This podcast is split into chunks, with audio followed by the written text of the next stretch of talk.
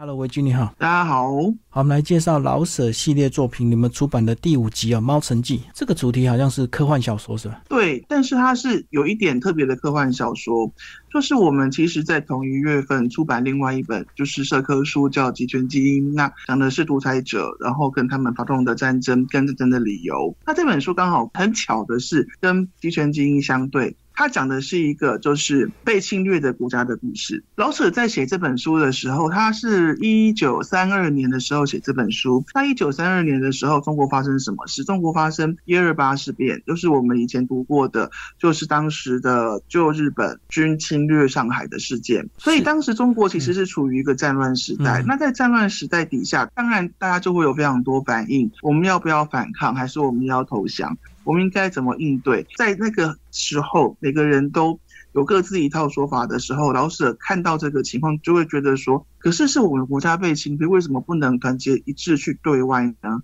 那他就把这个心情写成这本小说。好，那接下来就跟我们讲一下大概的内容。好的，它其实是一个虚构的故事，然后他写的也不是真正的人，他有一点像就是借地说故事的说法。他说他自己搭着飞机坠机了，然后到一个陌生的地方，醒来的时候发现，哎，这个地方的人他们都有一张猫的脸，他把这些人称为猫人。那他在就是进入这个国家之后，他发现说，他本来认为说像我这样莫名其妙来到这边的外人应该会被欺负。吧，但是他发现说这些猫人对外人、外国人是非常尊重，是甚至尊敬，甚至优待的。那他去问的原因，才知道说。因为猫人本来是一个蛮强盛的民族，但是他们在呃很久以前迷上一种食物叫迷叶，迷幻的迷叶子的叶之后，他们就觉得说，哇，这东西真好吃，吃下去超级舒服的，整个人茫茫的，然后好像什么事都没有关系了，然后举国上下就开始沉溺在这个迷叶里面。当然一度有国王说，哎，不行不行，这样子呢国家会沉沦掉。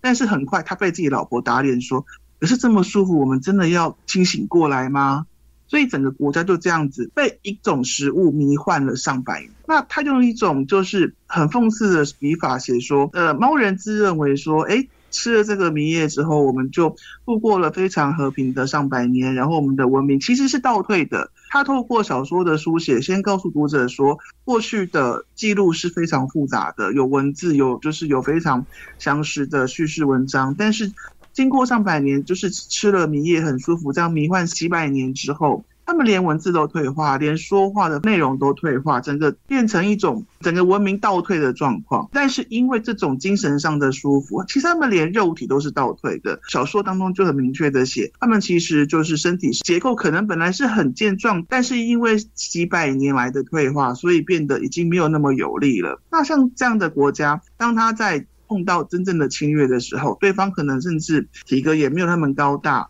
但是因为迷业的关系，他们已经没有抵抗的意志。他们之所以优待外国人，是因为他们发现外国的实力都比他们强，所以就就不要抵抗好了。那外国人到我们这里来，就有优待的住处、优待的地位、优待的食物、优待的待遇。那像以这种方式来换取啊，我不会被打。然后几百年之后，当他们遭遇到致命性侵略的时候，整个国家连士兵都觉得说，那我们投降就好了，干嘛要打仗？我们就投降就好了，然后就跟以前一样，啊，外国人就是我们的上宾，我们就让他优待，这样就好了。但是他们没有想到说，这是最后一次被侵略，因为这一次侵略，整个猫人的民族都都被消灭了，就会可以很明显的看出来说，老舍在这个时期写这本小说，其实是有一点在讽刺当时主张要投降或者是呃不抵抗的这些国民或者是政治势力。那他这个迷业不就影射中国的鸦片吗？对，它可以是影射中国的鸦片，也可以说是沉溺在某一种思想或幻想里面啊。我们只要不抵抗就不会被打，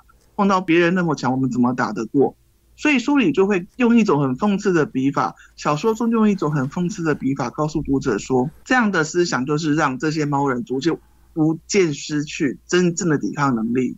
然后他们觉得妥协就好了。我们就不要硬干，但是这样的妥协最后换来是整个民族的灭亡。哇，他居然用科幻的小说来 描述当时中国的一个困境。对，嗯，我们以前做过鲁迅，然后鲁迅也是一个很担心国家未来的人，他的方法就是他很直接的骂说：你们这样不对，那样不对，这样太脆弱。然后那样子太懦弱，我们应该要奋起。鲁迅的笔法是很直接的，所以我们很很我们很明确的知道鲁迅要干嘛。老舍是转了一个弯，看起来好像比较温和，但是他的笔法其实是更尖锐的去嗯提醒，当他认为当时要应该提醒的人说，你们这样妥协是不会有好下场的，侵略者的野心是不会有尽头的。他们先前放过这些猫人，只是他们沉沦，但是当他们遇见真正的侵略者的时候，就完蛋啦。所以他是把这个猫城设计在火星上啊？对他把它设计在一个总之不是呃中国的地方，所以他到最后他的结尾是什么？后来写说猫人后来总算是有少部分的猫人觉醒了，然后开始要反抗，但是这些反抗的猫人也不团结，所以被各个击破。然后他也因此只好回到地球上，回到就是他，嗯，他用很讽刺的笔法说“自由的中国”，因为当时那个时期，国民政府统治时期，其实是有一些文人认为他们是被打压，包括鲁迅，所以鲁迅在后期也写了很多文章，在啊，比如说，哎，你们压制我的言论自由，然后呢不让我文章刊登。那其实我是认为，在同一个时期，老舍有这样的笔法，其实有点在讽刺当时的情况。所以在到最后，就是这个当这个故事结束在。猫人整个民族灭亡，然后呃，老舍声称说：“我回到自由中国的时候，我在做稿子的时候做到这段，我真的觉得这个笔法真的是，你要说他委婉也不委婉，但是你要说他直接，他也不直接骂你，但是就会有一种的确被骂到的感觉，就反讽说啊，自由的中国。但但是其实我们如果会去读当时的一些呃文人的文章，就知道其实当时是有很多事件，有很多状况发生的。好，谢谢维军为我们介绍老舍这本书《猫城记》。好优文化出版，谢谢。